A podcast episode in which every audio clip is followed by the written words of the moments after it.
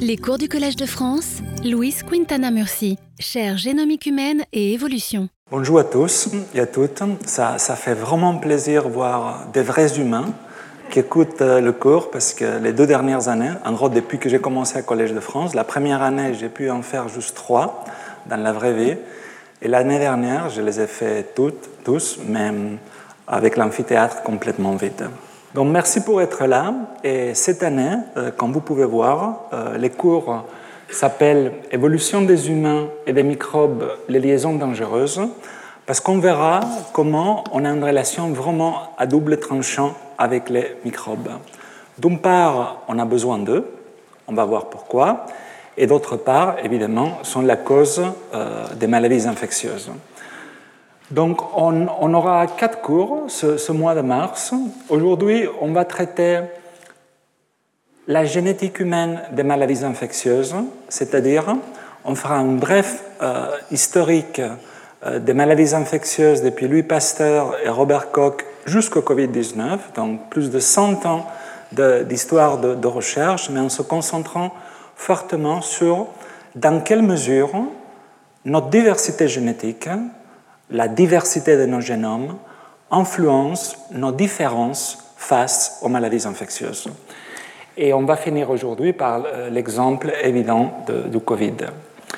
La semaine prochaine, on va voir comment on peut mieux comprendre les maladies infectieuses, la peste, le choléra, la grippe, etc., avec des approches basées sur la paléogénomique, c'est-à-dire simplement le séquençage de l'ADN à partir des fossiles.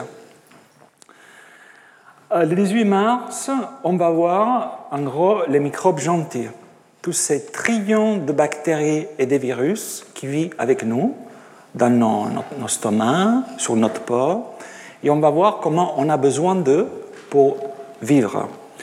Et enfin, on va finir le 25 mars avec comment l'étude des maladies infectieuses chez d'autres primates, donc des primates non humains, chimpanzés, gorilles et autres, et comment l'histoire plus généralement des primates non humains nous a aidé aussi à mieux comprendre euh, les bases génétiques et environnementales des maladies infectieuses. Donc, comme je vous disais, aujourd'hui le cours sera euh, focalisé sur génétique humaine, et ce qui va être fédérateur des quatre cours de cette année, ça va être la diversité.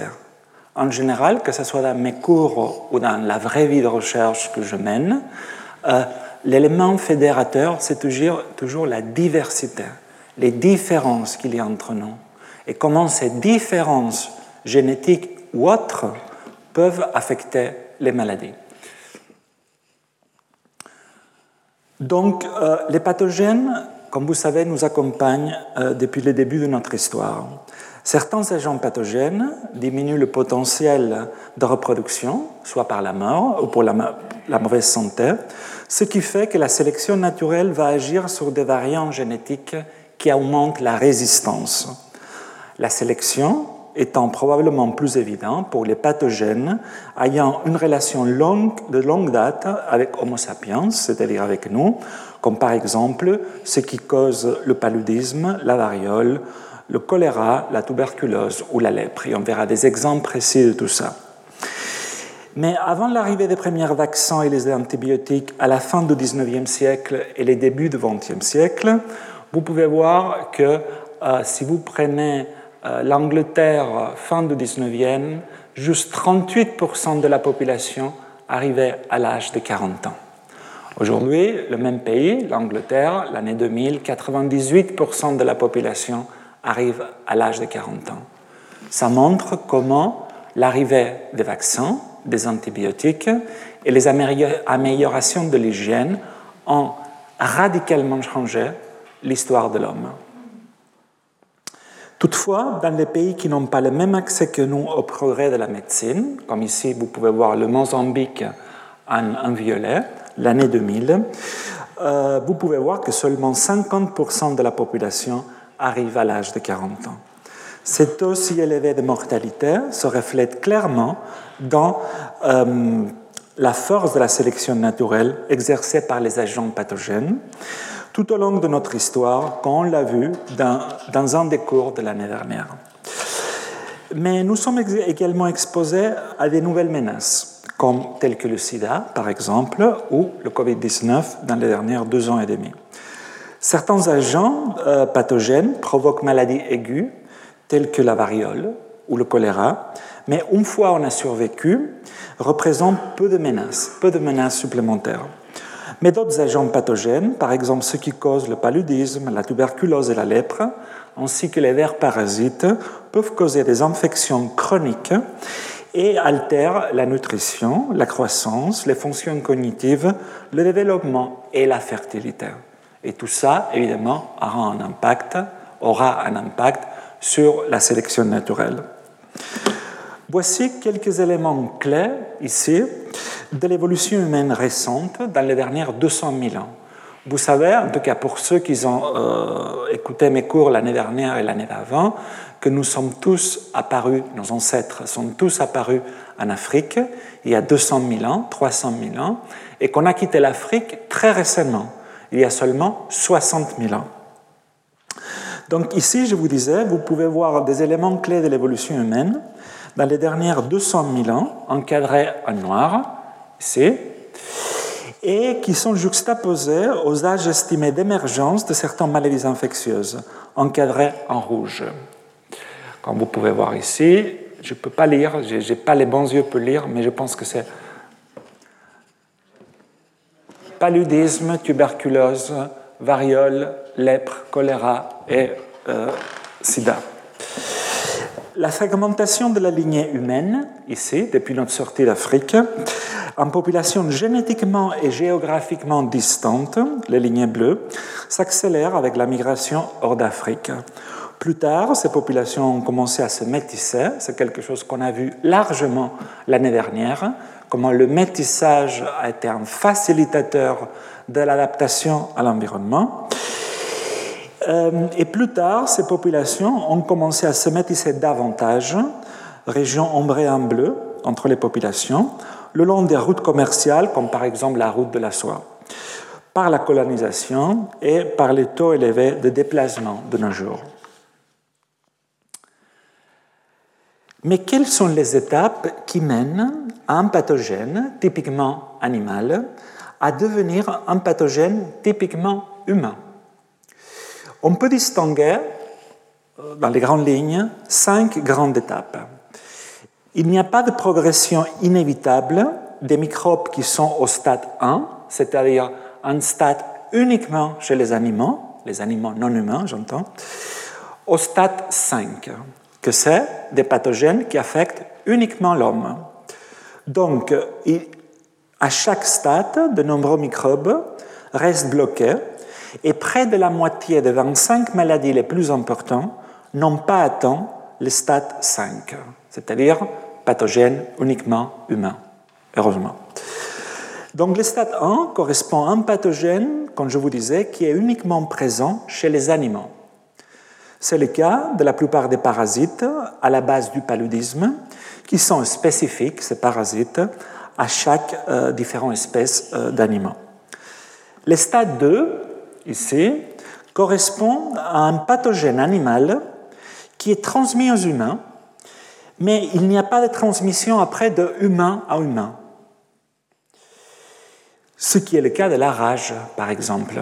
La rage, on ne peut pas se la passer entre humains. En tout cas, c'est très rare. Le stade 3 est quand les agents pathogènes animaux ne peuvent subir que quelques cycles de transmission déclenchés par une infection primaire et disparaît rapidement. Ça serait le cas du virus d'Ebola, par exemple. Le stade 4 est quand une maladie qui existe chez les animaux et qui a un cycle naturel d'infection chez l'homme par transmission primaire à partir de l'animal, subit également des longues séquences de transmission secondaire entre les hommes. C'est-à-dire, on peut se le transmettre pas mal entre nous. C'est le cas, par exemple, du virus de la dengue. Et enfin, le stade 5 correspond à la situation où le pathogène est devenu exclusivement humain. C'est le cas de beaucoup de pathogènes qu'on connaît, comme le VIH, la rougeole, les oreillons, la rubéole, la variole ou la syphilis. Mais l'humanité a connu différentes pandémies pendant son histoire. Une des plus connues est par exemple celle de la peste bubonique en Europe au XIVe siècle, entre 1347 et 1352, qui aurait tué environ 100 millions de personnes.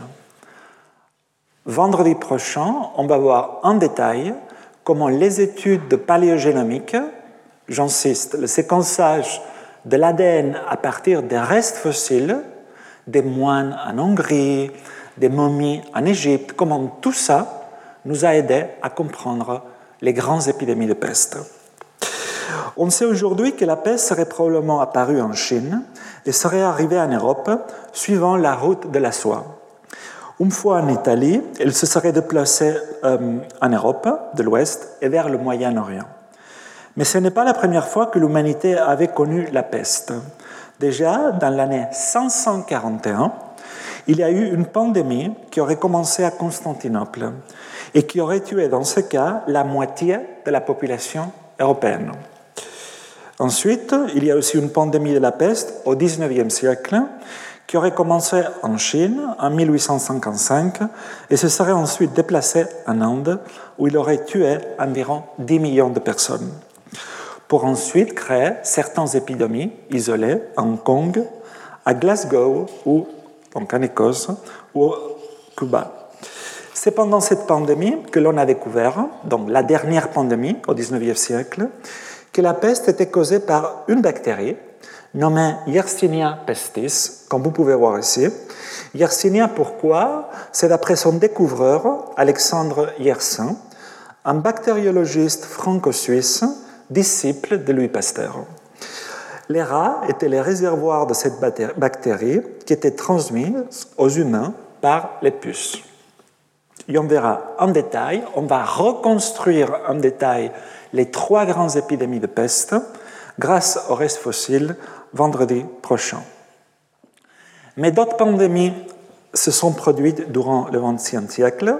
Par exemple, la grippe dite espagnole, que comme vous savez, elle n'était pas espagnole, qui commençait en 1918 et a tué entre 20 et 50 millions de personnes, plus que la Première Guerre mondiale, qui se produisait au même moment et qui aurait tué environ 15 millions de personnes.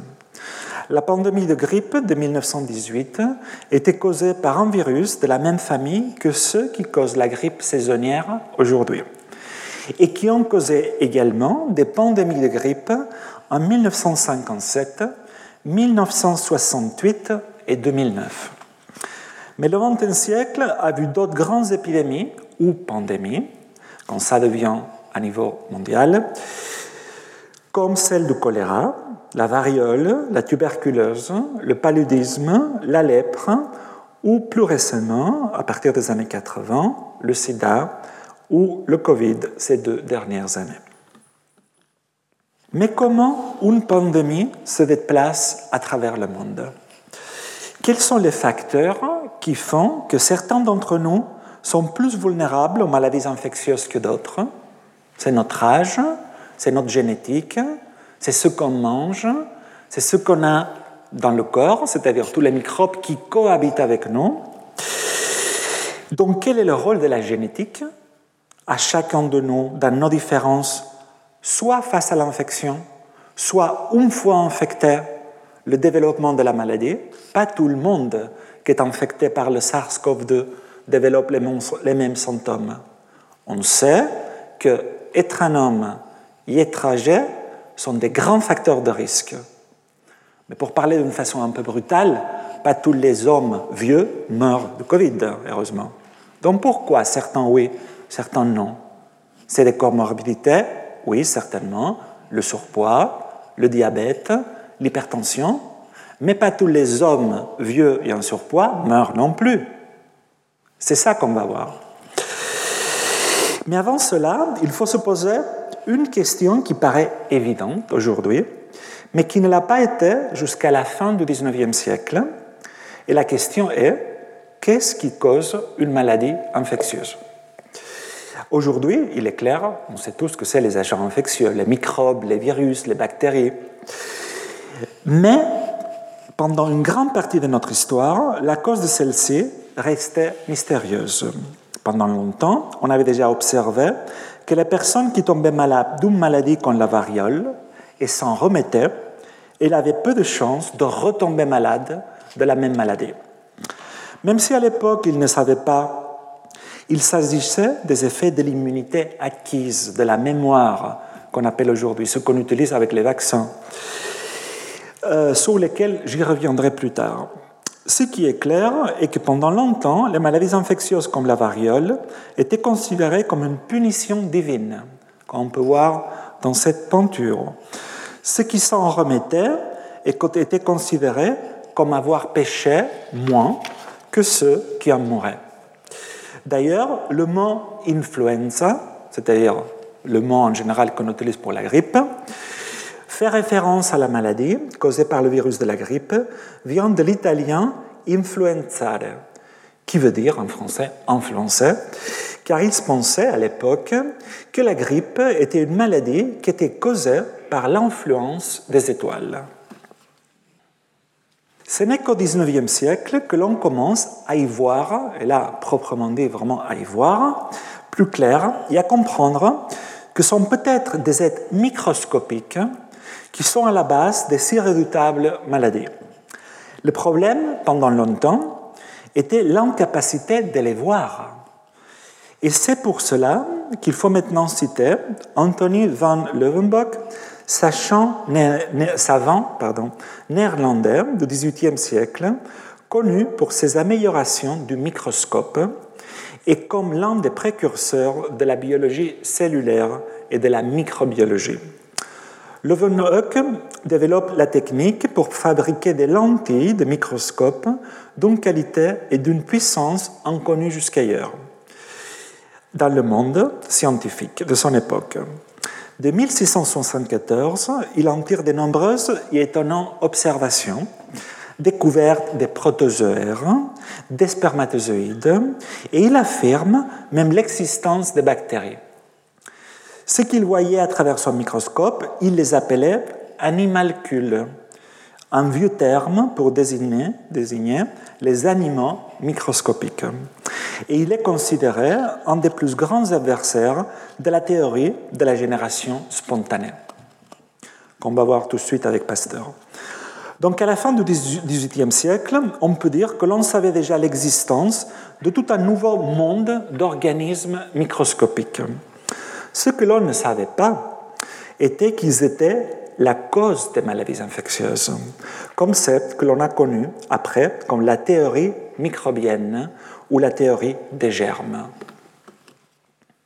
Même si certains savants ont proposé, en tout cas ont évoqué la théorie microbienne, en opposition à la génération spontanée, c'est-à-dire que les microbes apparaissent de rien, comme Girolano Fracastoro en 1546, ou également par la suite euh, Agostino Bassi, Ignace Semmelweis, Francesco Redi, John Snow ou Filippo Pacini, ce n'est qu'avec Robert Koch et Louis Pasteur, de grands rivaux scientifiques, que la théorie microbienne prend toute son importance, qu'ils apportent des preuves empiriques la soutenant. Robert Koch, que vous pouvez voir ici, était un médecin allemand et un des fondateurs de la bactériologie. Il s'intéresse principalement à la maladie du charbon causée par la bactérie Bacillus anthracis, qui affecte principalement les moutons, mais peut également affecter l'homme. Ce que l'on appelle une anthropozoonose. Il observe, Koch, que si l'on transfère le sang d'un animal malade à un animal sain, ce dernier devient aussi malade. Il a exactement les mêmes symptômes que l'animal malade et présente dans son sang la bactérie en question. Il a été donc le premier à associer un microbe spécifique, Bacillus anthracis, à une maladie spécifique, la maladie du charbon ou anthrax en anglais. Plus tard, ces observations, observations donneront lieu à ce que l'on connaît comme les postulats de Koch. Il a aussi développé des méthodes pour mettre en culture les bactéries. Mais Robert Koch est principalement connu pour la découverte de la bactérie causant la tuberculose, qu'on appelle même le bacille de Koch, Mycobacterium tuberculosis.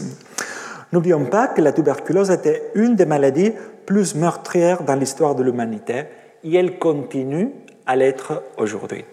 N'oublions pas que les trois maladies qui tuent plus du monde aujourd'hui continuent à être paludisme, tuberculose et sida.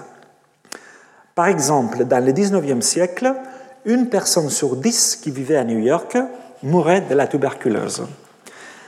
Donc en 1882, Koch isole le bacille de la tuberculose en mettant au point une méthode de culture in vitro et en reproduisant la maladie chez les animaux avec la souche cultivée, prouvant donc que le germe est bien le responsable de la maladie. Son nom scientifique, donc Mycobacterium tuberculosis, comme je vous ai dit, et cette découverte entraîne l'utilisation de mesures d'hygiène pour lutter contre la transmission de la maladie. Malgré cela, comme je vous disais, la tuberculose continue à être un fléau majeur dans nos sociétés d'aujourd'hui, avec en moyenne 1,5 million de morts par an. Mais toutes ces observations ont donné lieu à ce qu'on appelle les postulats de Koch, qui ont conduit à formaliser certains critères pour établir une relation de cause à effet liant un microbe et une maladie spécifique. Ce que l'on connaît aujourd'hui, donc, on les postulats de Koch, qui disent que le micro-organisme doit être présent en abondance dans tous les organismes souffrant la maladie, mais absent chez les organismes sans. Ça nous paraît très évident aujourd'hui, mais avant, ce ne l'était pas du tout. Deux, ce micro-organisme doit pouvoir être isolé et croître en milieu de culture. Trois, le micro-organisme cultivé doit déclencher la même maladie chez un animal de laboratoire sensible. Et enfin, quatre, le micro-organisme doit être à nouveau isolé du nouvel organisme hôte rendu malade, puis identifié comme étant identique à l'agent infectieux original, c'est-à-dire celui du point 1.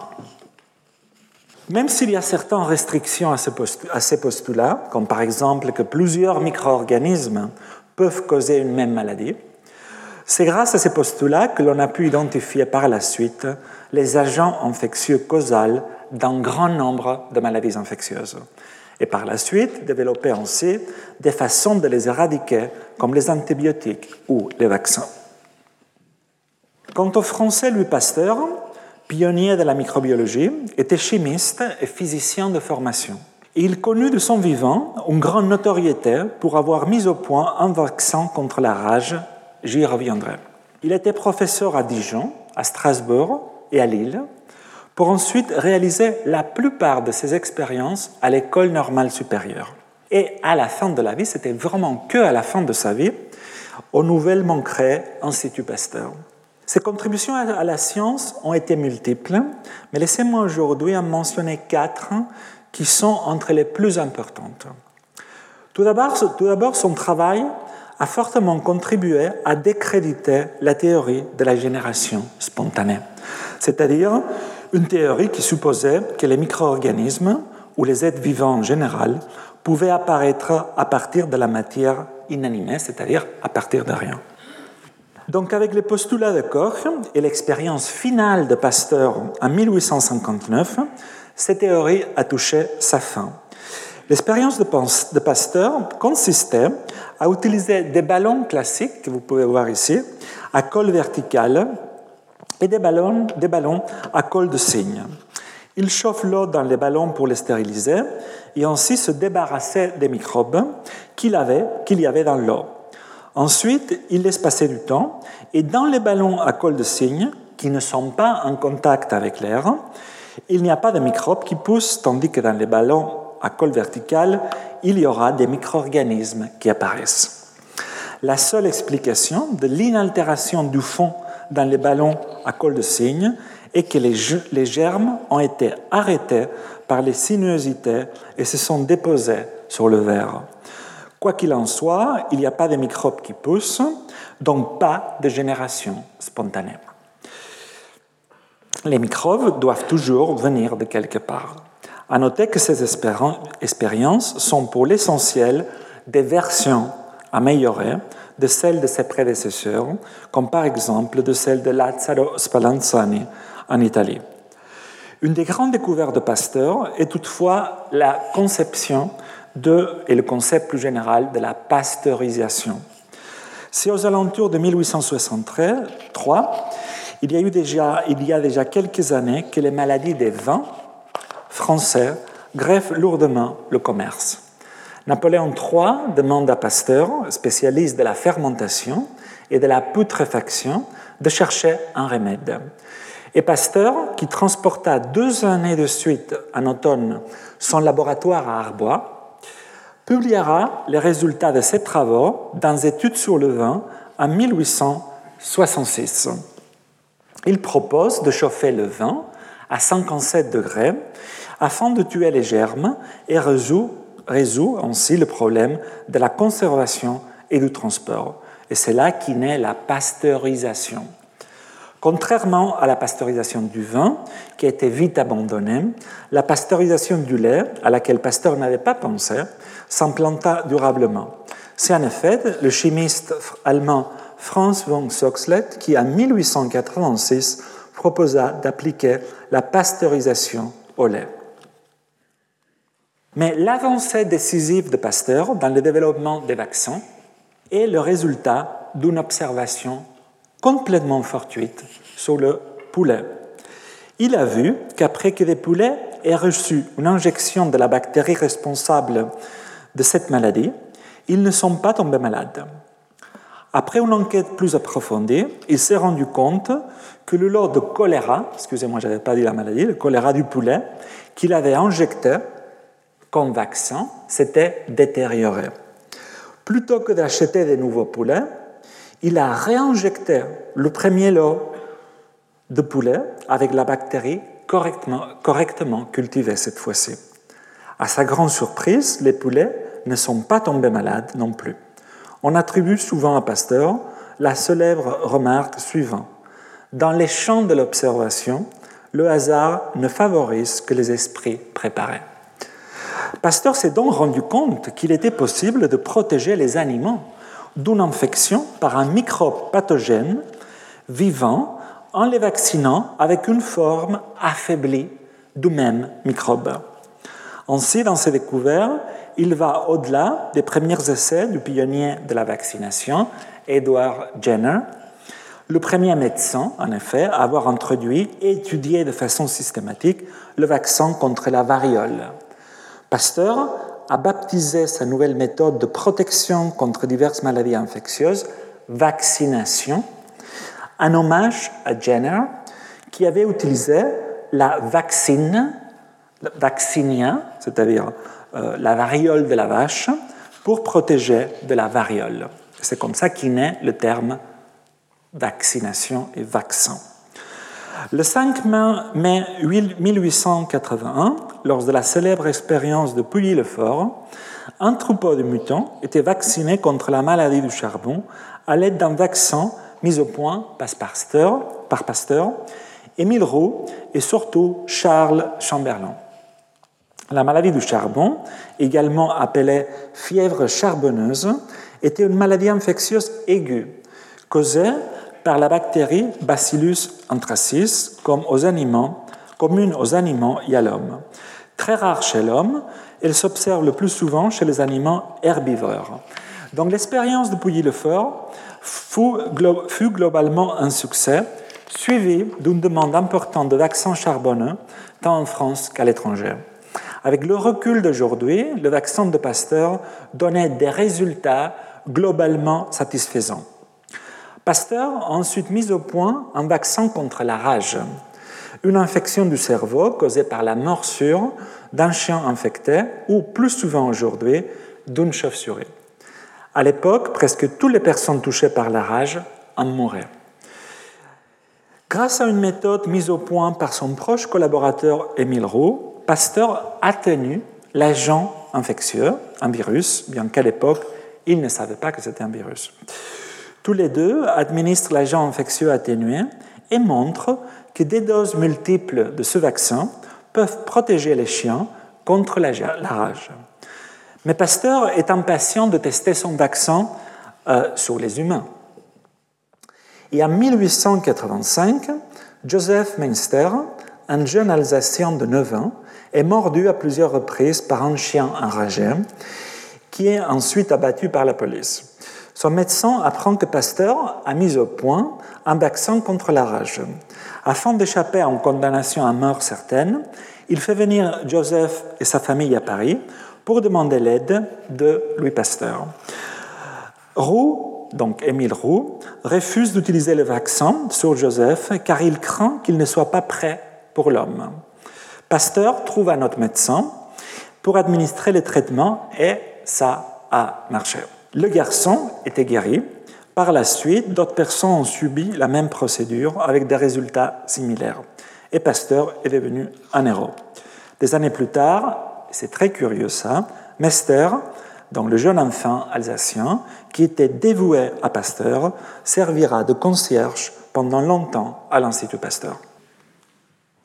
Une observation fondamentale dans le domaine des maladies infectieuses est l'énorme variabilité clinique entre les individus au cours de l'infection. Il n'est pas surprenant qu'il y ait une énorme variabilité interindividuelle dans presque toutes les infections primaires, allant d'une absence totale de symptômes à la mort, comme l'illustre de façon spectaculaire les pandémies actuelles d'infection par le SARS-CoV-2 les microbes les plus virulents peuvent être inoffensifs chez certains individus, tandis que les microbes les plus gentils peuvent être meurtrières pour d'autres individus. C'est en résumé ce qu'on appelle l'énigme de l'infection. Dans ce cadre, il faut mentionner Charles Nicole, médecin rouennais qui quitte sa Normandie natale en 1902 pour la Tunisie où il prend la direction de l'Institut Pasteur de Tunis, nouvellement créé, qu'il dirigera pendant 33 ans jusqu'à sa mort. Ses travaux sur la prévention du typhus, épidémique et la mise en lumière qu'une infection puisse être asymptomatique ont été à l'origine du prix Nobel en médecine et physiologie qui lui a été décerné en 1928. Charles Nicole, l'un des pionniers de l'épidémiologie des maladies infectieuses deviendra donc le premier microbiologiste français à avoir eu le prix Nobel. Pasteur ne l'a pas eu parce qu'il euh, est mort avant que le prix Nobel existe. La variabilité interindividuelle suite à l'infection est bien illustrée par les vaccinations mortelles de Lubeck connu en anglais comme le Lubeck Disaster, le désastre de Lubeck, en 1930 dans une ville allemande du même nom, Lubeck. Qu'est-ce que s'est passé? C'est le plus grand accident vaccinatoire du XXe siècle. Lors de la vaccination préventive contre la tuberculose par le BCG, donc le bacille Calmette-Guérin, qu'on donne comme vaccin n'est pas le meilleur vaccin au monde, comme vous savez, hein, contre la tuberculose. Qu'est-ce que s'est passé dans les faits? 251 nouveau-nés ont reçu par voie orale trois doses du nouveau vaccin BCG, mais ce vaccin était en effet contaminé par la vraie bactérie causale de la tuberculose, Mycobacterium tuberculosis. Donc c'était des vaccins contaminés. Au total, 173 nourrissons ont développé des signes cliniques ou radiologiques de la tuberculose. Ces signes étant très variables aussi, et pouvaient aller d'une maladie légère à une manifestation clinique grave. Mais ces 173 nourrissons, en fin de compte, ils ont survécu à l'infection, ce qui montre la grande résistance naturelle de l'homme au bacille, au bacille de la tuberculose. En revanche, 72 sont morts de la tuberculose. Ce malheureux accident illustre la variabilité interindividuelle qu'il peut y avoir suite à la vaccination, aussi bien en termes de manifestations cliniques de la maladie que de rémission par opposition au décès. On sait aujourd'hui que seulement 10% des individus infectés par le bacille de la tuberculose développent la maladie. Ce qui pose la question de pourquoi ce 10% développent la maladie et pas les autres. Mais même au sein de ceux qui développent la maladie, on observe également une grande variabilité clinique de la maladie en fonction de l'âge, tandis que les plus jeunes développent plutôt une tuberculose disséminée, c'est-à-dire une forme de tuberculose résultant de la propagation du bacille vers des organes extrapulmonaires, tels que le foie, la rate ou les reins, les adultes ont tendance à développer une tuberculose pulmonaire. Cette dernière euh, est la forme la plus fréquente et présente dans plus de 95%, 85% des cas. Diverses théories attribuent cette variabilité clinique à diverses sources. Alors pourquoi Quelles sont les causes de toute cette variabilité qu'on observe? La variabilité microbienne, par exemple, les différentes souches de grippe n'attendent pas les individus de la même façon. La variabilité environnementale, comme l'hygiène, le statut socio-économique, ça on va le voir beaucoup. Comment? Ce sont des expériences qui évidemment ne sont pas faites chez l'homme, mais les derniers cours, le dernier vendredi 25, on va voir comment euh, la position socio-économique des individus affecte dramatiquement la réponse immunitaire chez les singes non humains.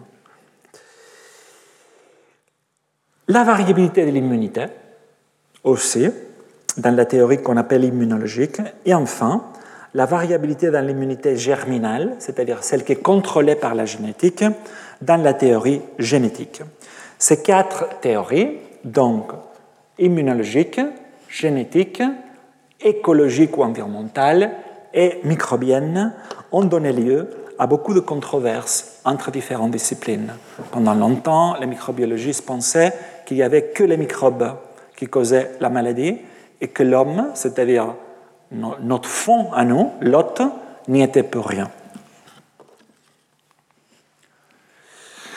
Les malentendus entre microbiologistes, immunologistes et généticiens proviennent des écoles de pensée historiques concernant le problème de la fièvre et la mortalité infantile. Il est donc inutile, il est donc utile de rappeler brièvement l'histoire du domaine des maladies infectieuses et notamment la découverte paradoxale et stupéfiante que le même agent infectieux peut provoquer une fièvre mortelle chez un enfant et une infection asymptomatique chez un autre. Depuis l'aube de l'humanité, le problème le plus redoutable qui a ravagé les effectifs a été la fièvre infantile, qui entraînait fréquemment la mort. L'espérance de vie à la naissance n'a pas dépassé les 20-25 ans dans le monde entier pendant au moins les 10 000 dernières années. La mortalité à l'âge de 15 ans était d'environ 50% au cours des 10 000 dernières années et la fièvre était de loin la principale cause de la mort. Ces premières descriptions n'abordaient pas la question de savoir si la fièvre et la maladie étaient intrinsèquement ou extensivement euh, associés. Le développement, de la physiologie euh, au début du XIXe siècle par Antoine Lavoisier, François Magendie et Claude Bernard a favorisé l'idée que les maladies, y compris les fièvres, étaient intrinsèques.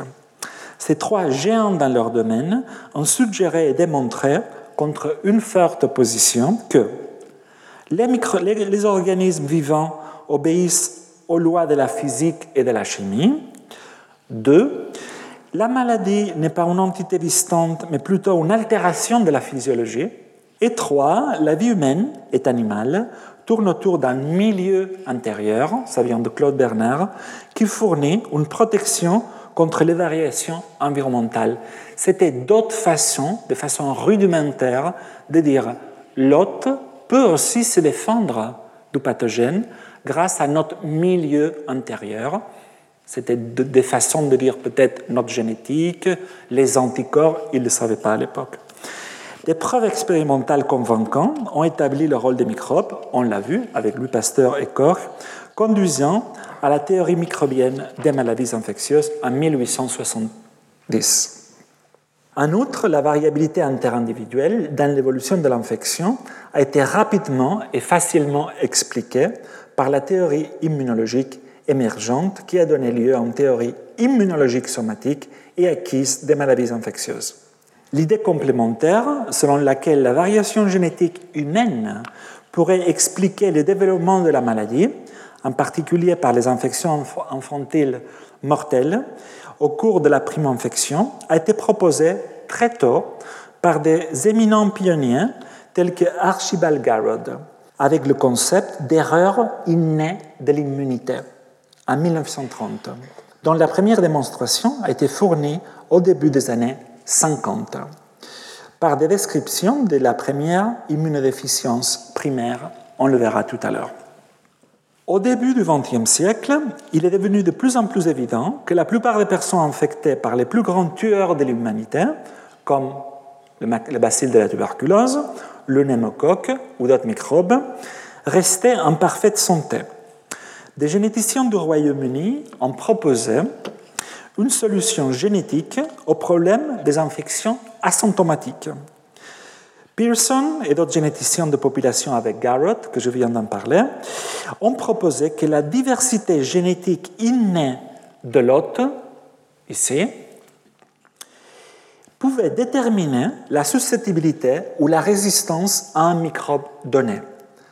Parallèlement, Theobald Smith, le premier grand médecin scientifique américain, a noté que l'existence des survivants au cours des épidémies était due en partie à des facteurs immunologiques se superposant à ceux d'autres maladies, en partie à des différences génétiques individuelles. Dans la figure, on peut voir les contributions respectives de la génétique de l'hôte et de la génétique du microbe, ici. À l'issue clinique des maladies infectieuses, un individu présentant une forte vulnérabilité génétique, due par exemple à une mutation dans un gène donné, peut développer une maladie clinique à la suite, d'une infection par un microbe faiblement virulent.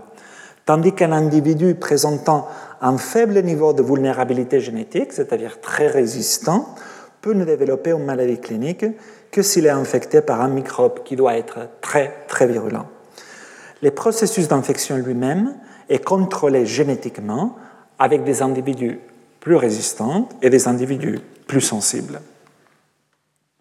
Certaines données provenant de l'épidémiologie génétique, y compris par exemple celles générées par les études des jumeaux dans la tuberculose, ont clairement montré que les jumeaux homozygotes, qu'on connaît euh, les vrais jumeaux, avaient un risque bien plus élevé de développer euh, tous les deux une tuberculose que les faux juments ou les membres euh, d'une fratrie, ce qui suggère une contribution de la génétique de l'hôte humain à une vulnérabilité à développer la maladie.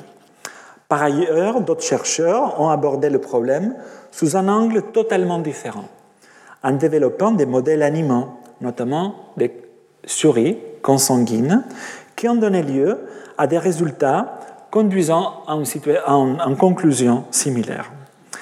Les biologistes et les généticiens des plantes ont également noté, au début du XXe siècle, que la résistance ou la susceptibilité à l'infection pouvait être déterminée génétiquement. Dans l'ensemble, beaucoup de données, comprenant à la fois des données provenant des infections expérimentales des animaux modèles ou des observations épidémiologiques, euh, suggère que la constitution génétique euh, de l'hôte a influencé euh, la prédisposition ou la résistance aux maladies infectieuses.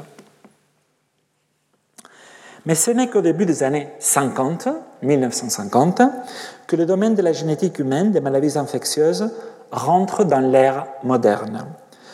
Les progrès ont commencé simultanément dans deux domaines différents sous l'impulsion de deux groupes. D'une part, les généticiens de population et d'autre part, les généticiens cliniciens. La génétique de population de maladies infectieuses a paradoxalement pris son essor avec l'étude d'Anthony Allison sur le paludisme, qu'il a envisagé sur l'angle de l'impact des maladies infectieuses sur les populations humaines. En 1954, Allison a montré que le paludisme pouvait, c'est-à-dire a montré que les porteurs du trait drépanocytaire étaient plus protégés contre le paludisme. On y reviendra, fournissant ce qui était sans doute l'une des premières preuves moléculaires que la sélection naturelle opère chez les humains. En parallèle, le domaine de la génétique humaine des maladies infectieuses a commencé dans une direction différente avec la première description des immunodéficiences primaires par des généticiens cliniques. Et j'y reviendrai aussi. Depuis, des énormes progrès ont été faits grâce au rapprochement de la génétique des populations et de la génétique clinique. Rapprochement qui a été très fructueux. En particulier, il a conduit à l'hypothèse d'une architecture génétique des maladies infections en fonction de l'âge. Dans ce modèle, les variantes génétiques humaines monogéniques, c'est-à-dire une seule mutation dans un seul gène, apportent une contribution majeure au, déterminisme des maladies infectieuses potentiellement mortelles de l'enfance au cours de l'infection primaire. La réactivation symptomatique et les infections secondaires chez les jeunes adultes peuvent résulter de l'impact d'un gène majeur, alors que chez les adultes plus âgés, elles sont moins influencées par les variations génétiques germinales et impliquent probablement aussi des facteurs somatiques, c'est-à-dire acquis pendant la vie. On peut faire ainsi une analogie avec les problèmes euh, d'une voiture. Quand la voiture est neuve, par analogie à l'enfance, il est probable que s'il y a un problème, le problème soit dû à une seule pièce défectueuse. Par analogie, alors, avec la contribution d'un seul gène responsable des maladies chez les enfants. En revanche, quand il s'agit d'une voiture déjà plus âgée, il est probable que le problème soit dû à une multitude de petits problèmes, chacun individuellement pas très grave, mais dans l'ensemble contribuant à la mauvaise, au mauvais fonctionnement de la voiture. Par analogie, donc cela rappelle la contribution de plusieurs gènes au développement de la maladie chez les adultes, chacun de ces gènes contribuant relativement peu à la maladie, mais dans l'ensemble augmentant le risque de la développer. il est intéressant de noter que Louis Pasteur, déjà à l'époque, avec d'autres termes bien sûr, il avait déjà eu l'esprit visionnaire de proposer une sorte de prédisposition prédisposition génétique, donc héritable, des maladies infectieuses, en l'occurrence, en l'occurrence la flacherie, ou maladie du ver à soie, causée par l'ingestion des feuilles de mûrier infectées et causant chez les malades des diarrhées mortelles. Il avait dit, au cours de la flacherie héréditaire, ce n'est pas le microbe qui est transmis des parents à la progéniture, mais la prédisposition à la maladie. Quand il avait dit ça, il n'était pas vraiment au courant de la génétique, mais vous voyez déjà qu'il pensait à une héritabilité de cette vulnérabilité à la maladie et non pas des microbes lui-même. Alors, quelles sont les méthodes analytiques pour disséquer les bases génétiques des maladies infectieuses et plus généralement les maladies humaines? La réponse est que la stratégie dépend plutôt du type de maladie et de sa fréquence dans la population. Pour des maladies plutôt rares, comme la tuberculose chez les enfants, on peut utiliser des méthodes fondées sur la génétique mendélienne, ce qui se traduit essentiellement par l'étude des familles. Dans ce cas, on a besoin de peu d'individus, comme une famille par exemple, et on va chercher des mutations qui s'égrègent chez les individus à temps de la maladie. Dans ces cas, il s'agira plutôt de mutations rares, mais qui ont un effet fort sur le risque de développer la maladie. Donc la voiture neuve est euh, une seule pièce défectueuse.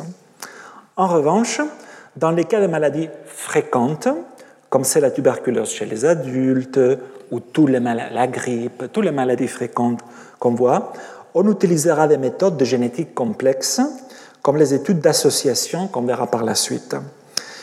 Dans ces cas, on a besoin des corps de grande taille, des milliers d'individus, et il s'agit de trouver des mutations relativement fréquentes dans la population, chacun, chacune ayant un effet faible sur la vulnérabilité à développer la maladie, mais dans l'ensemble vont contribuer à augmenter notre vulnérabilité. Donc les différentes études en génétique humaine ont conduit à un modèle simplifié pour expliquer l'architecture génétique des maladies en fonction de la fréquence des mutations dans la population. Ainsi, les variants génétiques rares, en, général on parle de rares comme c'est à moins de 1%, ont un effet généralement fort sur le risque de développer une maladie donnée. Les maladies à faible fréquence, en génétique de population, on parle de faible fréquence, une mutation qui est entre 1 et 5% de la population, sont associées à un risque intermédiaire, tandis que les maladies dites, les maladies, excusez-moi, les variants génétiques dites fréquents, plus de 5 ont, relativement, ont un effet relativement faible sur le risque de développer la maladie. Mais pour réaliser des études sur, sur les bases génétiques des maladies infectieuses, nous avions besoin de connaître la séquence et les caractéristiques du génome humain. Ça, c'est quelque chose qu'on a vu beaucoup euh, les deux dernières années. Donc, je vais vous rappeler simplement que l'année dernière, c'était l'anniversaire du séquençage du génome humain. C'était séquencé en 2001. Et euh, ça fait donc exactement 20 ans, maintenant 21 ans, que le génome, le génome humain été séquencé. Il a largement contribué, ce séquençage, à mieux comprendre son structure mais en aucun cas nous a donné des, informations sur ce qu'on a besoin, que ce soit pour la génétique de population ou pour la génétique clinique. Encore une fois, la diversité. C'est pour cette raison que depuis, plusieurs consortiums se sont attachés à découvrir et caractériser le niveau de diversité des génomes, en pluriel, dans différentes populations humaines, comme par exemple le projet 1000 génomes ou plus récemment le, projet UK Biobank, que c'est un énorme projet euh, au Royaume-Uni. Euh, le but étant d'obtenir des séquences de milliers d'individus afin de découvrir et caractériser le niveau de diversité du génome humain. Rapidement, parce qu'on l'a vu les autres années, on sait aujourd'hui que le génome humain est fait de 3,2 milliards de bases, G, A, T, C, est distribué en trois chromosomes. On sait aussi qu'on a un autre mini-génome dans chacun de nous, que c'est le génome mitochondrial. C'est un génome indépendant, tout petit, juste 16 000 paires de bases. Il est localisé dans les mitochondries, que sont les, les producteurs d'énergie des cellules. Mais très important, tout au long du jour aujourd'hui, du cours aujourd'hui et de, la reste des cours, vous allez m'entendre parler de SNP, prononcé comme ça, SNP. Quand je dis ce SNP est responsable de ça, cet autre SNP est responsable de ça, je fais référence à ça. Ce sont des polymorphismes nucléotidiques qui changent une base de C, on passe à T, de G, on passe à A. Et ça euh, s'appelle SNP. Ça vient de SNP, de l'anglais Single Nucleotide Polymorphism. Donc le projet 1000 génomes, qu'on a vu aussi, mais pour rappel, a étudié la diversité des génomes de plus de 2000 individus provenant des 26 populations du monde entier. Ce faisant, ils ont découvert plus de 85 millions de SNP dans les génomes des individus des populations humaines.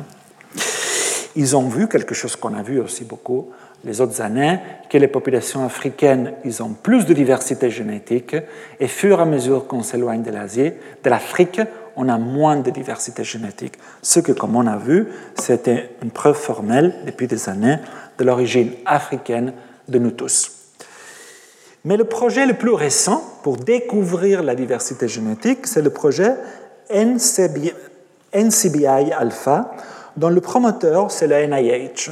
Le NIH, c'est les Instituts nationaux de la santé américaine, l'équivalent de l'INSERM en France, qui a comme but de cumuler de l'information sur plus de 1 million d'individus de 12 populations d'origine ethnique différentes.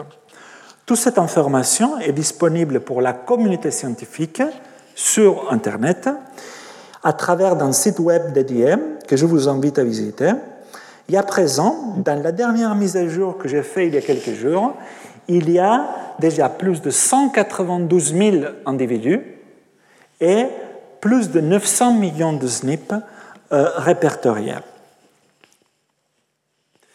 Mais passons ici en revue de manière plus détaillée les progrès réalisés depuis les années 50 dans le domaine de la génétique des maladies infectieuses, d'abord en se focalisant sur les exemples de mutations à fort effet. Une mutation, une maladie, en gros. Donc, la machine neuve, la, voiture neuve.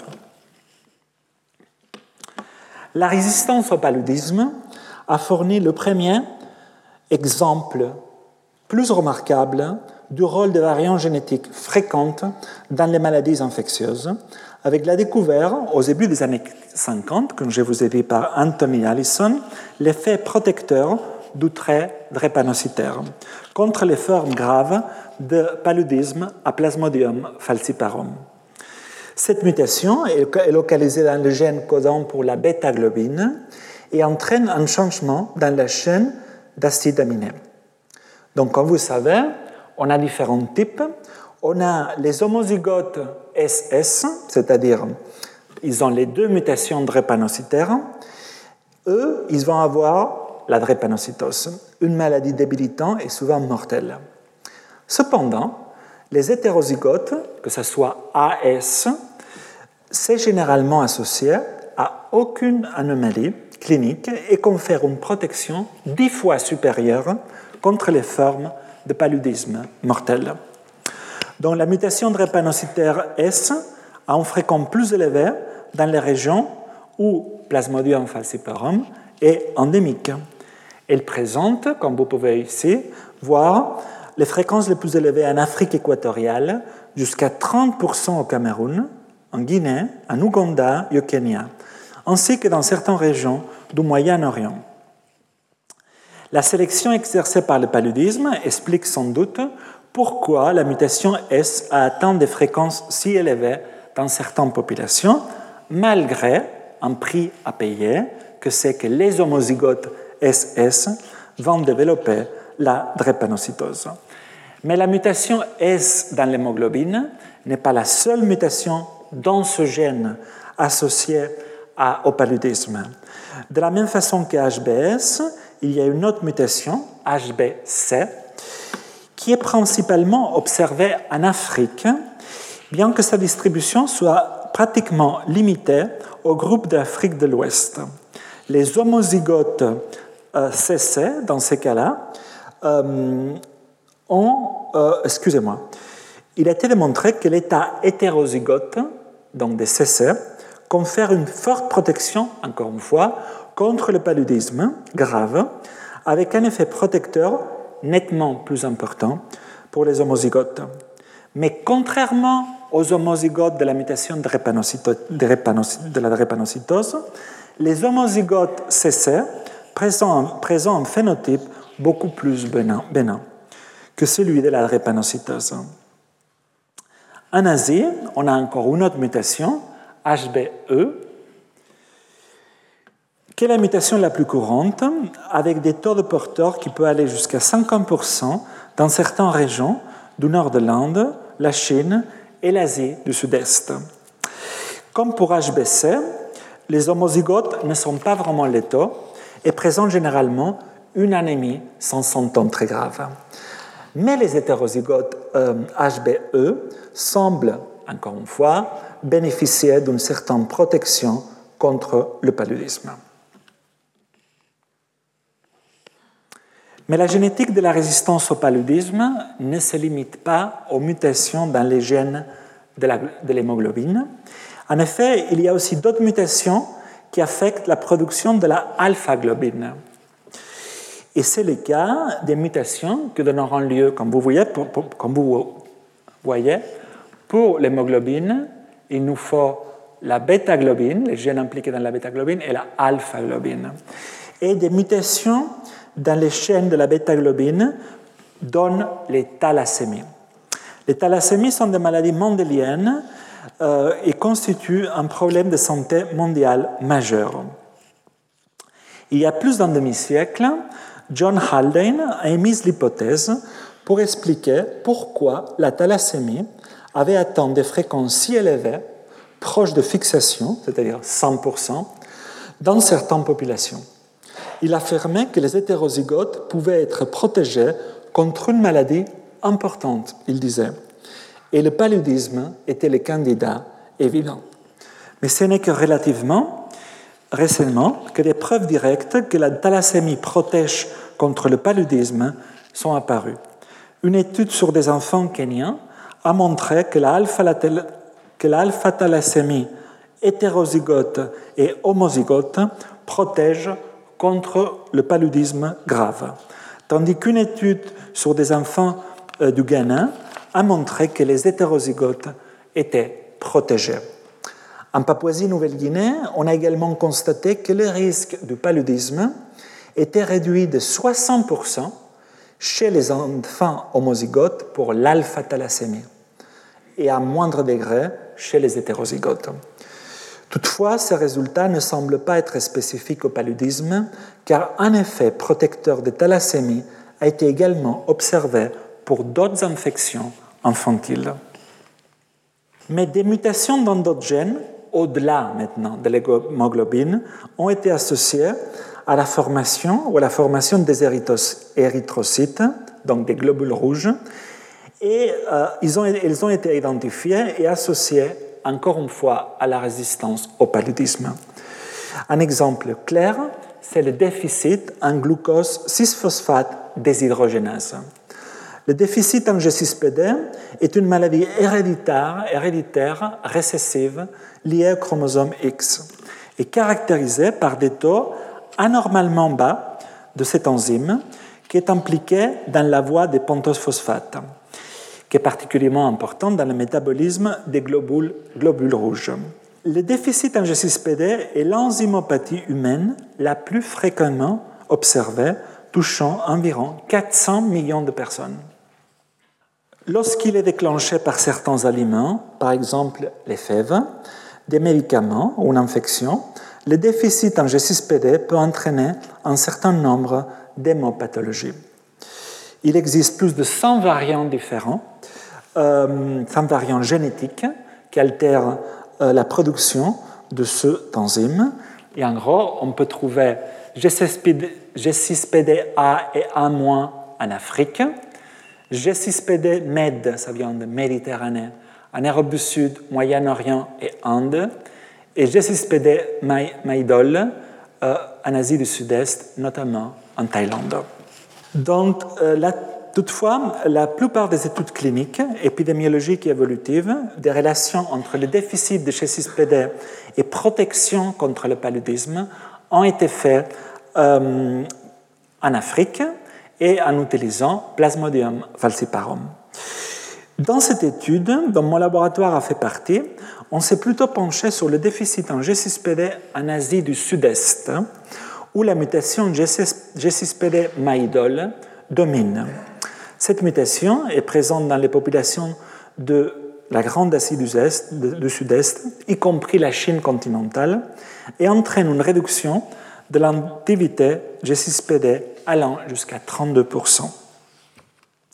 Dans cette étude, on a exploré la façon dont la sélection naturelle a affecté la fréquence de G6PD maïdol en Asie du Sud. Et on a vu que la réponse est oui. Cette mutation entraînant un déficit en G6PD a été soumise à la sélection naturelle dans les dernières 1500 ans, qui coïncide avec l'époque avec laquelle le riz a commencé à être cultivé de manière extensive en Thaïlande. Ça veut dire déforestation, veut dire que les moustiques peuvent transmettre beaucoup plus le paludisme. En outre, l'avantage sélectif contre cette mutation est parmi euh, les plus... Pardon. Euh, parmi les plus fortes conférées euh, trouvées dans le génome humain. La même étude a également montré que cette mutation en déficience en G6PD, MyIDOL, est associée à une réduction de la densité parasitaire de Plasmodium vivax et non pas de Plasmodium falciparum. Ces résultats fournissent des preuves que Plasmodium vivax a été une force motrice derrière le fort avantage sélectif conféré par la mutation G6PD Maïdol en Asie du Sud-Est. Et pour en finir avec le paludisme, voyons une mutation qui entraîne la perte complète d'un gène, connu comme l'antigène de Phi ou d'Arc, a été identifié comme protégeant contre le paludisme à Plasmodium vivax. En général, la perte d'un gène ou une mutation qu'on appelle perte de fonction est associée à des phénotypes cliniques ou des maladies graves. Mais parfois, perdre un gène peut être quelque chose de bien, de positif, comme c'est le cas ici, parce qu'en absence de ce récepteur, de ce gène, il n'y a pas de récepteur à travers lequel Plasmodium vivax va rentrer dans la cellule. Donc on est d'une façon naturelle protégé de Plasmodium euh, vivax. Donc je vous disais que euh, cette mutation a de perte de fonction euh, a des fréquences extrêmement importantes en Afrique, notamment en Afrique équatoriale où elle est présente à presque 100% des individus, car elle protège contre le paludisme à Plasmodium vivax. Toutefois, Plasmodium vivax a été observé chez certains individus d'AFI négative, c'est-à-dire qui n'ont pas ce récepteur, comme par exemple au Mali, au Cameroun et au Madagascar. L'infection de ces individus d'AFI négatif reste un énigme, mais suggère que Plasmodium vivax pourrait avoir d'autres ports d'entrée dans la cellule qu'on ne connaît pas encore. Parce que, différents agents pathogènes peuvent utiliser ainsi ce, ce récepteur d'arc et d'autres récepteurs de surface, euh, d'autres pathogènes peuvent avoir aussi participé à cette augmentation de fréquence en Afrique jusqu'à presque 100%. Outre les exemples de sélection naturelle exercés par le paludisme, l'identification de l'agent sélectif à la base des signes de sélection naturelle qu'on observe dans les populations humaines reste une tâche très difficile. Cette tâche est d'autant plus compliquée que plusieurs pressions sélectives indépendantes de différents pathogènes peut être exercée sur les mêmes gènes de l'immunité. Un exemple de cette énigme est le gène CCR5, qui code un récepteur de chimiokine qui sert de point d'entrée sur les macrophages et les monocytes pour le virus de l'immunodéficience humaine, VIH. L'importance de la variation du CCR5 dans la pathogénèse du sida est apparue pour la première fois à partir de, ces deux observations, de deux observations. Premièrement, les individus hétérozygotes présentent une délétion de 32 paires de bases euh, en amont de CCR5 présentaient une susceptibilité réduite à l'infection et un retard dans l'apparition du sida. D'autre part, les porteurs homozygotes de cette délétion de 32 paires de bases étaient résistants à l'infection par le VIH. Des études ultérieures ont confirmé que les polymorphismes codants entraînant une expression réduite ou absente de CCR5 sont associés à une moindre sensibilité à l'infection par le VIH.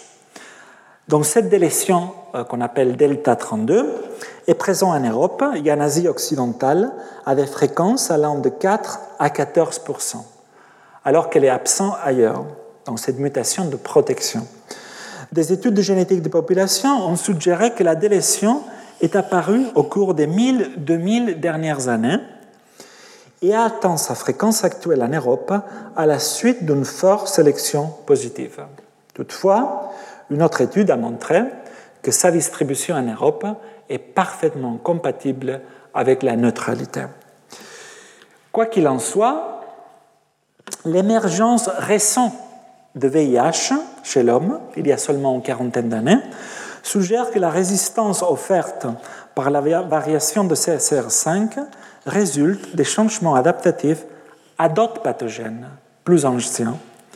Il a été d'abord suggéré que cet agent pathogène pouvait être Yersinia pestis, l'agent euh, causant la peste bubonique. Cependant, une étude utilisant un modèle qui combinait la génétique de population et la dynamique des maladies infectieuses a montré que la peste n'a pas généré une sélection suffisante pour amener la délétion delta 32 aux fréquences actuelles. Différentes sources de données suggèrent plutôt que la variole est un candidat plus plausible pour la pression sélective sur la délétion de CCR5. La variole a causé une mortalité importante en Europe pendant les périodes épidémiques et interépidémiques jusqu'à sa récente éradication. En outre, le nombre cumulé de décès dus à la variole au cours des 700 dernières années est supérieur à celui de la peste. La variole touchant de manière disproportionnée les jeunes, donc les individus avant l'âge de la reproduction, donc la sélection naturelle. Un modèle génétique des populations qui intègre formellement tous ces facteurs a montré que la variole pourrait en effet être, avoir exercé une sélection suffisante pour expliquer l'augmentation de la fréquence de la mutation delta 32 dans les gènes CCR5 en Europe aujourd'hui. Un dernier exemple de ces mutations euh, à fort effet, c'est euh, une mutation dans ce gène qui s'appelle FUT2. Euh, c'est une mutation qui entraîne une déficience en fucosyltransférase 2 par rapport aux infections par les norovirus. Les norovirus sont responsables de la majorité des épidémies de gastroentérite non bactériennes dans le monde. La résistance humaine au norovirus est associée à des mutations du gène FU2 qui est responsable de la synthèse des antigènes des groupes sanguins ABO dans la salive et les muqueuses qui reconnaissent certains types de pathogènes. Environ 20% des individus dans la plupart des populations, ne parviennent pas à sécréter les antigènes ABO dans les fluides corporels parce qu'ils sont homozygotes pour une copie non fonctionnelle, encore une fois la perte d'un gène, d'un gène de FUT2. On parle alors d'individus non sécréteurs. En revanche, les individus porteurs d'au moins une copie fonctionnelle de FUT2 sont des individus sécréteurs.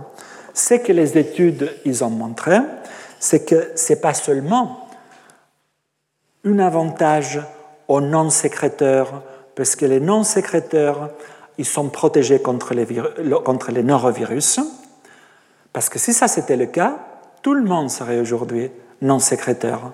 Donc pourquoi ça a été gardé à des fréquences intermédiaires aussi?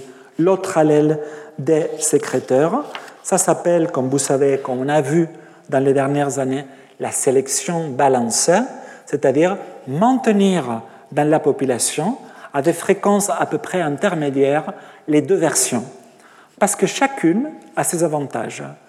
Ceux qui perdent le gène sont protégés contre les norovirus, donc les gastroentérites, et ceux qui ne le perdent pas sont protégés contre euh, d'autres infections bactériennes, probablement euh, dans les voies urinaires, euh, et aux infections à candida et bénéficie d'une protection accrue contre la méningite Neisseria et les streptocoques. Donc, le maintien à long terme postulé par une sélection balancée des haplotypes sécréteurs d'un côté et non sécréteurs de l'autre peut s'expliquer par le fait que les individus sécréteurs et non sécréteurs présentent des avantages ou des inconvénients en fonction des pressions pathogéniques qui peuvent varier dans le temps et dans l'espace. Mais ces 15 dernières minutes, voyons euh, différents exemples de l'architecture génétique de la plupart des maladies, que sont les maladies fréquentes. que sont la tuberculose, les hépatites, ou même des traits comme la taille. Pourquoi on est plus grand ou plus petit La plupart des maladies, ce que je viens de montrer juste avant, sont des exemples très iconiques de une mutation, un gène, protection ou vulnérabilité à une maladie. Mais n'oublions pas que ça, c'est l'exception plutôt que la règle. Je, je vous ai mis ici presque 100 ans de recherche. Mais la règle, c'est des bases polygéniques. Beaucoup de gènes, beaucoup de mutations, et certains d'entre nous un peu plus vulnérables à ça, et certains d'autres un peu plus résistants à ça. Ça, c'est les bases des maladies complexes. Donc, pour ces études, ce qu'on fait, comme je vous disais, s'appelle en général euh, des, études, euh, des études pangénomiques qui se sont multipliées dans les 15 dernières années. Euh, grâce à la disponibilité de technologies rapides et de moins en moins coûteuses. Ces études sont nommées GWAS, ça vient de l'anglais, et ça vient de Genome Wide Association Study, c'est-à-dire une étude d'association pangénomique. Et ce qu'ils font, ils analysent de nombreux variants génétiques chez de nombreux individus afin d'étudier leur corrélation avec des traits phénotypiques. C'est-à-dire, on aura des milliers d'individus K qui présentent la tuberculose, qu'on va comparer leur génome entier avec des milliers d'individus témoins ou contrôles qui n'ont pas la maladie. Ça va donner ce qu'on appelle un autre ratio, en français, même si presque personne l'utilise, c'est le rapport des cotes.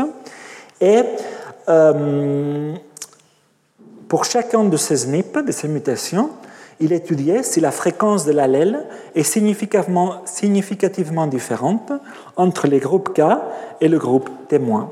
Celui calculé grâce à notre ratio, qui est donc, je vous disais, le rapport des deux cotes, qui sont les chances de la maladie pour les individus ayant un allèle spécifique et les chances de la maladie pour les individus qui n'ont pas cet allèle. Lorsque la fréquence de l'allèle dans le groupe K est beaucoup plus élevée que dans le groupe témoin, le rapport des cotes est supérieur à 1 et vice-versa. De plus, euh, trouver, donc, trouver des autres ratios significativement différents de 1 est l'objectif de toute étude pangénomique, parce que cela montre qu'un SNP est associé au risque de la maladie. De plus, une valeur de, de, de P, c'est-à-dire de probabilité pour la significativité de l'os ratio, est, est typiquement calculée et cela est souvent représenté dans un schéma qu'on appelle Manhattan Plot. C'est ça, ça s'appelle un, schéma de Manhattan. Pourquoi Manhattan? Parce qu'en général, ici, vous, vous voyez très peu de gratte-ciel, mais ça rappelle les gratte-ciel de Manhattan. Et quand il y a un gratte-ciel, ça veut dire ce gène et cette mutation-là est associée à la maladie. Que ce soit aujourd'hui, pardon, ou les prochaines années, les prochains cours, je vais vous parler, vous allez voir, j'espère que vous m'entendez, des Manhattan Plot, et vous devez savoir que quand vous voyez un Manhattan Plot, il faut se focaliser sur, pardon, sur les gratte-ciel que sont, souvent, il y a toujours le nom du gène associé au-dessus du gratte-ciel à la maladie. Et souvent, une fois on a identifié des gènes associés à une certaine maladie à travers un Manhattan plot, on fait des validations fonctionnelles. Dans le cadre de maladies infectieuses, comme par exemple l'infection par le VIH, la tuberculose, le paludisme, la lèpre ou les hépatites virales, les preuves génétiques ont été accumulées principalement par le biais des GWAS. Par exemple, dans le cas du VIH, comme vous pouvez voir ici, les deux régions génomiques les plus régulièrement associées à la susceptibilité au VIH, c'est la région HLA, c'est-à-dire impliquée euh, dans l'immunité acquise et découverte par Jean Dosset, euh, que quand je vous ai dit déjà euh, plein de fois, c'était quelqu'un que j'ai admiré beaucoup et qui vivait juste en face du Collège de France, et aussi par le gène CCR5 dont je vous ai. Je vous ai déjà parlé. On peut avoir aussi, on ne va pas passer en détail euh, tous les gènes qui ont été associés aux maladies, mais par exemple, dans le cas du paludisme grave, à, Plasmodium falciparum, ils ont redécouvert euh, le gène HBB, qu'on connaissait d'ailleurs depuis 1950, mais aussi d'autres gènes comme le système sanguin ABO ou les gènes des glycophorines. Euh, dans le cas de l'hépatite C, euh, ils ont principalement associé HLA, euh, mais aussi certaines mutations dans les interférents, très récemment associées à une clairance spontanée du virus de l'hépatite C. Une autre façon de mieux comprendre les bases génétiques des maladies infectieuses, que n'est pas les études pangénomiques ou GWAS, c'est de se concentrer sur des familles qui présentent des immunodéficiences primaires. Les immunodéficiences primaires, appelées également erreurs innées de l'immunité, sont un ensemble de maladies qui résultent des erreurs du système immunitaire, c'est-à-dire des, troubles dans lesquels une partie du système immunitaire ne marche pas. Là, euh, il y a différents types, plus de 400 types différents de déficit immunitaire primaire, reconnu par exemple en 2019. Et par exemple aux États-Unis, une personne sur 500 naît avec un déficit immunitaire primaire. La gamma-globulinémie liée au chromosome X, euh, un déficit immunitaire de la lignée cellulaire des lymphocytes B plasmocytes, a été l'un des premiers déficits immunitaires décrits par Ogden, Bruton en 1952. Mais contrairement aux variantes génétiques fréquentes identifiées par les études GWAS, dont l'effet est faible ou modéré, les mutations rares à la base des immunodéficiences primaires ont généralement un effet phénotypique important, avec des infections considérables pour les individus qui peuvent impliquer plusieurs agents pathogènes le lien entre mutation dans certaines voies immunitaires et des phénotypes d'infection cliniques spécifiques est bien documenté aujourd'hui. Par exemple, des mutations dans la voie des TLR, comme les TLR 1 et 2, ont été documentées comme étant responsables, entre autres, des, infections invasives à des euh, mutations dans la voie TLR3 interférant à la susceptibilité à l'encéphalite herpétique ou des mutations dans les voies des interférons de type 1 et 2 euh, dans les infections mycobactériennes ou dans la rougeole disséminée associée au vaccin rougeole, oreillon, rubéole. Mais euh, une des euh, déficits immunitaires qui a été particulièrement bien étudié, c'est la prédisposition mendélienne aux infections mycobactérienne.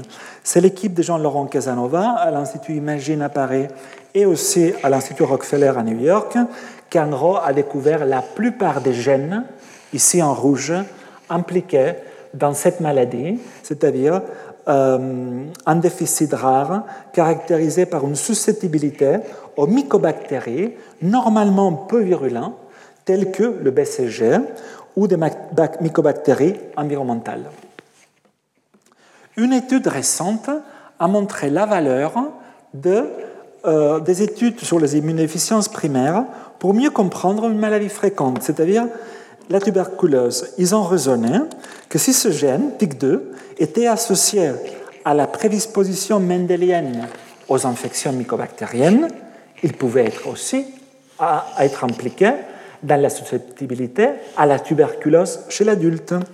Et c'est ce qu'ils ont fait c'est toujours le même groupe de Jean-Laurent Casanova. Euh, on cherchait si deux mutations dans le gène TIC2, qui avaient été associées auparavant à la prédisposition mendélienne aux infections mycobactériennes, étaient sous-représentées chez les patients avec une tuberculose entre plus de 3000 patients présentant des maladies variées et ayant des, des origines ethniques variées, comme vous pouvez voir à gauche. Le résultat a été positif. Un de ces deux mutations était sous-représenté dans le groupe qui présentait la tuberculose pulmonaire avec un autre ratio de plus de 90, c'est-à-dire les individus portant ces mutations sont beaucoup plus susceptibles à développer une tuberculose clinique. Euh, la même mutation a été observée dans des individus ayant eu une tuberculose provenant de la grande cohorte UK Biobank, c'est-à-dire la cohorte du Royaume-Uni, ce qui fait de cette mutation la première mutation non rare, parce qu'elle est présente chez les individus d'origine européenne, entre 2 et 4% ce qui est beaucoup, parce que de 2 à 4% des Européens sont des millions d'Européens à risque. Et cette mutation, comme je vous disais, est associée à un risque accru de développer une tuberculose. Dans cette étude, ils, euh, ils ont voulu combiner une étude d'association avec une étude évolutive de sélection naturelle pour augmenter la puissance de trouver des gènes impliqués dans une maladie infectieuse, en l'occurrence le choléra. Le choléra, au Bangladesh, en l'occurrence, est une maladie ancienne et reste très répandue au Bangladesh, avec jusqu'à 4 personnes sur 1000 touchées chaque année dans les bidonvilles urbaines de Dhaka. Dans cette étude, les auteurs, ont cherché à identifier d'abord des cibles de sélection positive dans une population du delta du Gange, et puis ils ont cherché une association avec la résistance au choléra. Tout d'abord, ils ont caractérisé la diversité génétique d'une population d'origine bengale de Dhaka, euh, au, Bangladesh ici en rouge. Ils ont vu en gros que cette population est différente d'autres populations asiatiques quand euh, les Japonais, les Chinois ou les Européens, et se rapproche beaucoup des Indiens du Gujarat, donc du nord-ouest de l'Inde. Mais ils ont vu que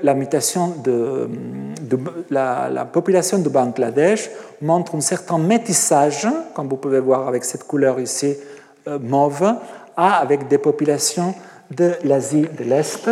Et ils ont daté donc que la population de Dhaka de, de Bangladesh résulte d'un métissage entre des Indiens et des Chinois qui ont donné lieu au Bengali de Dhaka euh, il y a environ 1500 ans. Puis, en utilisant une méthode robuste qui combine plusieurs statistiques, ils ont euh, mis en évidence 350 régions génomiques qui montrent des signatures de sélection naturelle, c'est-à-dire 350 régions génomiques qui portent des mutations avantageuses. Et ces régions génomiques sont enrichies en la voie NF-kappa que c'est impliqué dans l'inflammation. Ensuite, ils sont dit, une fois ils ont fini l'étude de la sélection naturelle, ils se sont dit on va voir quels sont les gènes associés à la maladie. Donc, pour vérifier l'hypothèse selon laquelle la résistance au choléra a entraîné une sélection dans la population, ils ont réalisé une étude d'association cette fois-ci composé de 105 patients atteints de choléra et 167 personnes non affectées, mais exposées au choléra dans le foyer. Ils ont aussi étudié la diversité génétique de 28 régions sous sélection naturelle, sur les 305 qu'ils avaient découverts. Ils ont trouvé 5 gènes, qu'on peut voir ici, peu importe leur nom, qui sont aussi bien associés au choléra et sous sélection positive, ce qui montre l'intérêt de euh, faire des études combinées. Et quand j'avais préparé trop de diapos, euh, on va passer directement, excusez-moi, au Covid pour ces cinq dernières minutes. Donc, la pandémie de Covid-19 provoqué, comme vous savez, par le coronavirus SARS-CoV-2, a commencé en Chine, dans la ville de Wuhan, en 2019. Aujourd'hui, d'hier, ça date ça, je regardais, on compte plus de 440 millions de cas dans le monde et presque qu'en France, excusez-moi, 22 euh, millions de cas hier et 135 000 décès depuis le début de l'épidémie. Depuis l'émergence de la maladie, il est apparu clairement que l'évolution de la maladie peut varier considérablement d'un individu à l'autre. En effet, l'infection par le SARS-CoV-2 est silencieuse dans environ 40% des cas, sutant aux maladies bénignes des voies respiratoires supérieures dans un autre 40%, et provoque une pneumonie dans environ 20% des cas. Comme je vous ai dit avant, dans 3% des cas, une hospitalisation avec respirateur est requise. Depuis le début, on sait très bien que les trois grands facteurs de risque, c'est le sexe, être un homme, âgé et la comorbidité. Mais depuis le début, on sait que ce n'est pas les seules raisons. Donc, comme je vous disais avant, pas tous les hommes âgés et en surpoids meurent.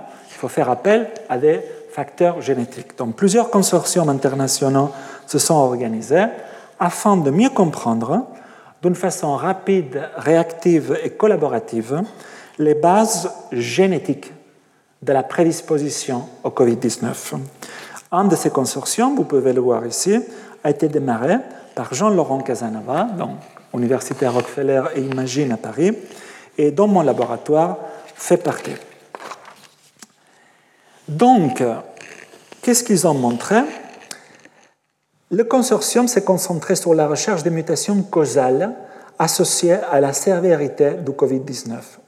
Ils ont trouvé des erreurs génétiques innées, des interférons de type 1, je vous rappelle, les interférons sont des molécules avec une importance majeure dans les réponses antivirales, se retrouvent entre 1 et 5 de, 5 des patients attendent de pneumonie grave de moins de 60 ans, donc sans facteur de risque d'âge. En outre, une étude, complémentaire a montré l'existence des auto-anticorps neutralisant les interférons de type 1. Ce qui revient à dire, c'est comme si on n'avait pas des interférons de type 1 ou moins. Et ces auto-anticorps sont plus fréquents chez les hommes que chez les femmes et sont retrouvés chez 15 à 20% des patients atteints de pneumonie critique de plus de 70 ans. Dans la population générale, pris au hasard, la présence des auto-anticorps est d'environ 2 à 3% Ça veut dire que ces individus sont plus à risque de développer un risque sévère quel que soit son âge. Donc ainsi, à présent, environ 20% des cas graves de Covid-19 sont expliqués aujourd'hui par des anomalies génétiques ou immunologiques. Par rapport à des variantes fréquentes, donc qui sortent des études pangénomiques, les GWAS, plusieurs gènes ou régions génomiques en ressortent il ont été répliqués dans différentes études. Par exemple, cette étude génomique que je vous montre ici, c'est 2240 patients gravement malades de COVID-19 provenant de 208 unités de soins intensifs britanniques. Ils ont mis en évidence que le COVID-19 grave est lié à deux mécanismes biologiques. D'une part, les défenses antivirales innées, donc on sait aujourd'hui qu'elles sont importantes au début de la maladie, comme les gènes de récepteurs aux interférons ou le système OAS, c'est un système impliqué dans la réponse antivirale, mais aussi un autre mécanisme biologique impliqué dans le Covid-19 sévère, la réponse inflammatoire. Cet excès de réponse inflammatoire qui peut être déclenché par des gènes comme TIC2 ou euh, CCR2. Enfin, euh, cette étude, c'était une étude transethnique dans laquelle ils ont étudié 49 000 patients atteints de COVID-19 provenant de 46 études dans 19 pays différents. Ils ont identifié 13 régions significativement associées à l'échelle du génome soit à la vulnérabilité à être infecté, soit aux manifestations sévères du Covid-19. Plusieurs de ces régions correspondent à des associations précédemment documentées avec des maladies pulmonaires ou auto-immunes et inflammatoires et représentent également des mécanismes potentiels exploitables en réponse à l'infection. Et enfin, désolé, je veux finir avec cette diapo qui euh, résume le problème plus important actuellement dans les études en génomique des maladies infectieuses et plus généralement les études de la génétique des maladies humaines, et c'est l'énorme biais populationnel. 78% des études en génomique humaine des maladies se font sur des individus d'origine européenne, européen européenne. Tandis que les individus d'origine européenne ne représentent que 16% des habitants de la planète. Donc vous voyez bien que le prochain défi, c'est l'inclusion de la diversité aussi dans les études médicales des maladies infectieuses et des maladies humaines plus généralement, comme certaines populations dites sous-étudiées, voire négligées, comme les Africains, que vous voyez ici, euh, les populations natives de l'Amérique, en particulier l'Amérique du Sud, et je parle bien des populations natives, hein, pas des populations d'origine européenne habitant en Amérique, ou les populations du Pacifique. Non seulement pour que toutes les populations humaines puissent bénéficier des retombées pratiques de la recherche fondamentale en génétique humaine, mais aussi pour comprendre les bases génétiques des maladies humaines dans son ensemble. Je vous remercie. Retrouvez tous les contenus du Collège de France sur www.colège-2-france.fr.